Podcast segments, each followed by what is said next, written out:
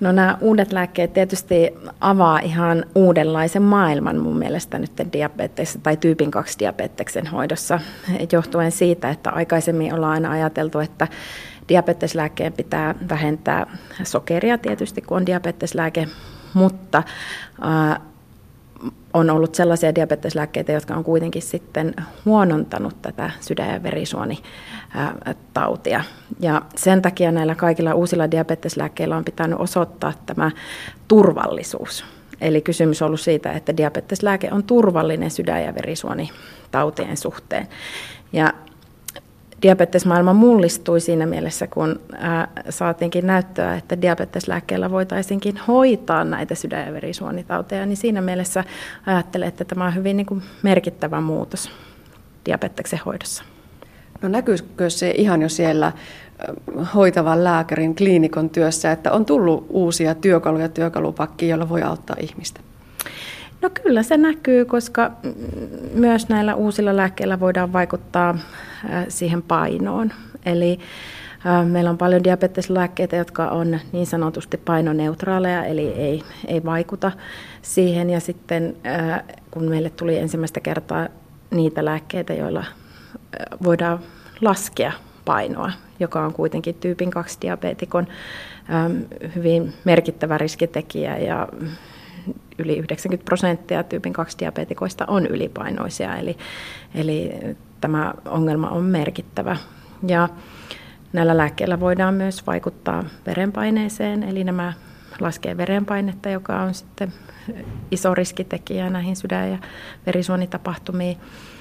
Ja nyt varsinkin sitten ää, ehkä pitkällä tähtäimellä se, että meillä on myöskin valikoimaa enemmän hoitaa potilaita ja yksilöidä heidän hoitoa, kun on erilaisia lääkkeitä käytössä. Nämä uudet lääkkeet, tai ainakin toinen niistä siis vaikuttaa paitsi aivoihin, niin myös siihen insuliinin eritykseen. Että tämäkö on nyt se uusi juttu? No joo, eli nämä meidän suolistohormonilääkkeet ää, matkivat meidän suolistohormoneja, jotka vaikuttaa sinne haimaan ja ää, lisää sitä insuliinin tuotantoa siellä, mutta myöskin vaikuttavat sitten aivoihin. Ja siellä erityisesti meidän kylläisyyskeskukseen, eli, eli ruoan säätelyjärjestelmiin. Ja koko ajan enemmän ja enemmän itse asiassa tutkimusta kaiken suhteen on tulossa, kuinka meidän aivot säätelee meidän ruokahalua ja myöskin sitten esimerkiksi diabeteksen kehittymiseen. Ja se toinen lääkeryhmä ovat nämä sokerin poistajat. Mitä niistä voi sanoa? Kyllä, eli nämä sokerin poistajat poistavat sokeria virtsaan. Ja kun sokeria menee virtsaan, niin sinne tietysti menee sitten myös energiaa.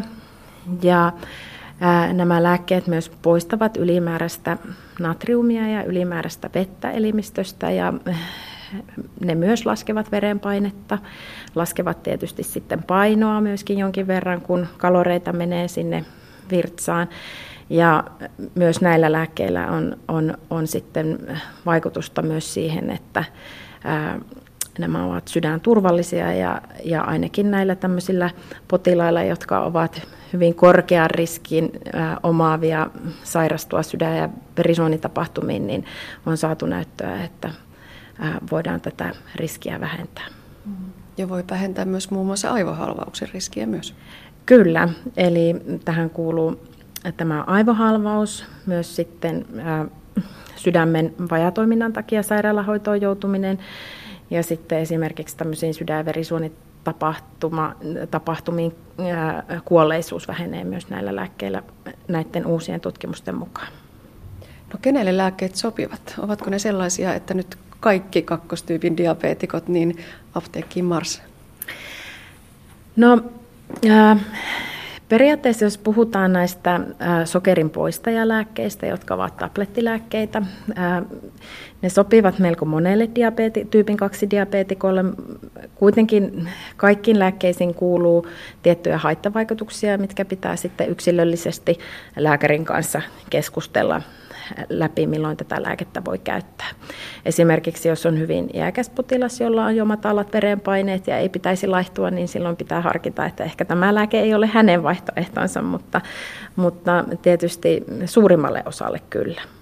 Ja sitten taas nämä meidän suolistohormonilääkkeet, jotka ovat pistettäviä lääkkeitä, niin ähm, näissä on, on tämä erityiskorvattavuus rajoitettu tietyille potilaille, tietyille diabetikoille, ja tästäkin tulee sitten keskustella siellä vastaanotolla oman lääkärin kanssa, että sopisiko tämä lääke sitten itselle. Tässä puhuttiin jo siitä lääkärin työkalupakista, niin käykö tässä niin, että, että se diabeteksen hoito räätälöityy yhä tarkemmin, että juuri sinulle sopii joku, joka ei sitten jollekulle toiselle taas tuo samanlaista vastetta? Kyllä, juuri näin. Eli diabeteksen hoito on hyvin yksilöllistä, tällaista kokonaisvaltaista, eli aina mietitään ää, tämä hoitopolku niin sanotusti. Ää, silloin kun diabetesta hoidetaan, niin jokaisella ää, kerralla, kun käyt vaikka lääkärissä, niin silloin uudelleen ja mietitään, että mitkä lääkkeet sopii. Ja tulevaisuudessahan vielä enemmän tehdään tätä, että lääkkeiden sopivuutta ehkä tullaan testaamaan erilaisilla geenitutkimuksilla ja jo etukäteen, että tiedetään räätälöidä lääkityskohdilleen. Näin maalikkona kun ajattelee, niin kuulostaa siltä, että se diabeteksen lääkehoito kohdistuu nimenomaan sinne liitännäissairauksien ehkäisyyn ja hoitoon. Onko se näin? No kyllä, tästä kokonaisvaltaisesta hoidosta kun puhutaan, niin yhtä tärkeää kun hoidetaan verensokereita, niin on yhtä tärkeää, jopa tärkeämpääkin hoitaa potilaan lipidejä, eli näitä kolesteroliarvoja, myöskin verenpainetta ja myöskin sitten veren hyytymistä niin, että nämä kaikki tekevät tämmöisen kokonaisvaltaisen hoidon. Ja tiedetään, että silloin kun hoidetaan näitä kaikkia osatekijöitä, niin silloin, silloin saadaan sitä liitännäissairauksien määrää vähennettyä. Diabeteksen hoito on kovin kallista. Se vie noin 10-15 prosenttia kaikista terveydenhuollon kustannuksista. Eli voiko sanoa, että näitä uusia konsteja, uusia työkaluja todella sinne kaivataan? Kyllä, eli kaikista tärkeintähän on lähteä siitä, että pystytään ehkäisemään tyypin 2 diabeteksen ilmaantuvuutta, eli, eli näillä elämäntapavalinnoilla ja tietysti sillä, että kansalaiset käy aikaisessa vaiheessa esimerkiksi testaamassa, että onko diabetesta tullut, e, e, varsinkin jos on suvussa runsaasti diabetesta. Mutta koska diabeteksen hoito on kallista, on tärkeää diabetesta hoitaa aikaisessa vaiheessa hyvin tehokkaasti niin, että verensokeritaso ei pääse kohoamaan. Mutta koska dia, tyypin 2 diabetes on kuitenkin etenevä sairaus, niin on, on tärkeää aina sitä äh, hoitoa tehostaa näillä äh, käynneillä, johon kuuluu tietysti myös nämä elämäntapa muutokset tai hyvien elämäntapojen ylläpitäminen, mutta tärkeänä osana myöskin se lääkityksen räätälöiminen oikein. Tosiaan siihen varhaisessa vaiheessa puuttumiseen on kovasti kiinnitetty huomiota. Joko meillä seulotaan tai pitäisikö seuloa väestötasolla, että kenellä se riski on kohonnut? No meillä ei sinänsä seulota. Nytkin esimerkiksi Suomessa on menossa tämmöinen Stop Dia-hanke, jossa voi tehdä näitä tämmöisiä riskipistelaskureita. Näitä löytyy nyt paljon esimerkiksi terveyskeskuksista tai työterveydestä paperisina versioina, mutta nyt myös tuolta internetin maailmasta, josta pystyt käymään laskemassa omat riskipisteesi ja tämän mukaan sitten hakeutua vaikka terveydenhuollon pariin.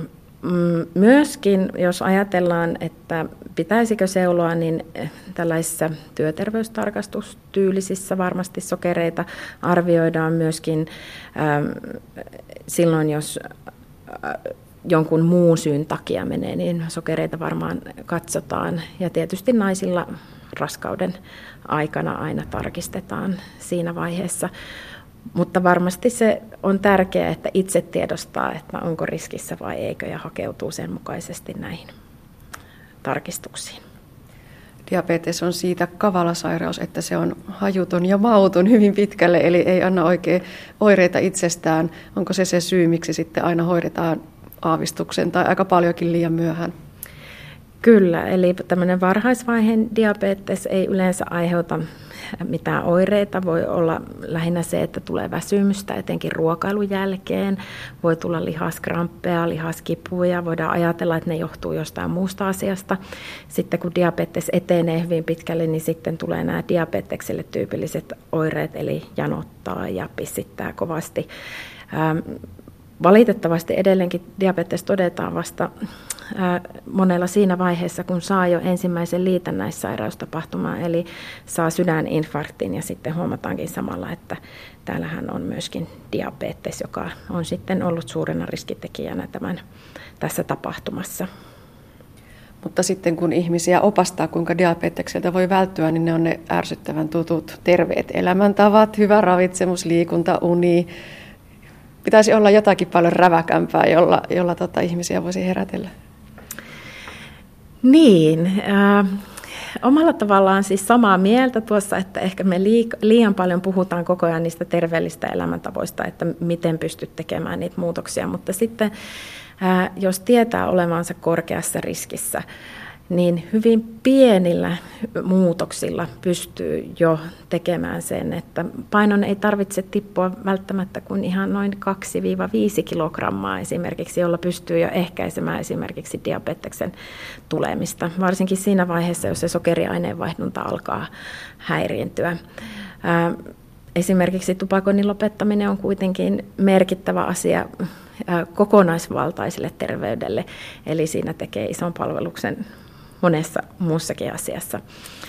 Ehkä diabetesta pidetään hiukan liian vaarattomana sairautena ja ei muisteta, että kun se ei sillä hetkellä tunnu missään, että ää, miten ää, vaikeita liitännäissairauksia diabetes voi aiheuttaa ja kuinka paljon se vaikuttaa omaan vointiin ja siihen jokapäiväisen elämään kuitenkin, niin ehkä nämä olisi sellaisia asioita, mitkä motivoisi siihen, että, että hyvin pienillä säännöllisillä muutoksilla, ei millään superdieteillä tai, tai yhtäkkiä, että lähdetään liikkumaan paljon, vaan se, että niillä pienillä muutoksilla saadaan tehtyä suuria asioita.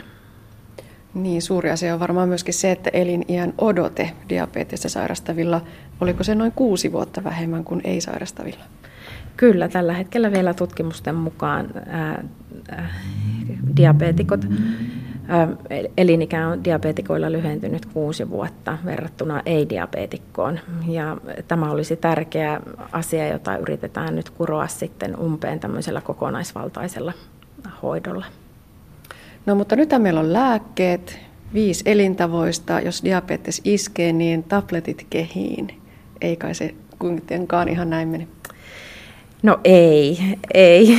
Eli elämäntavat on aina hyvin merkittävässä isossa osassa. Itse asiassa pienellä liikunnan lisäämisellä, painohallinnalla, voidaan vaikuttaa samaan verran kuin esimerkiksi yhdellä diabeteslääkkeellä.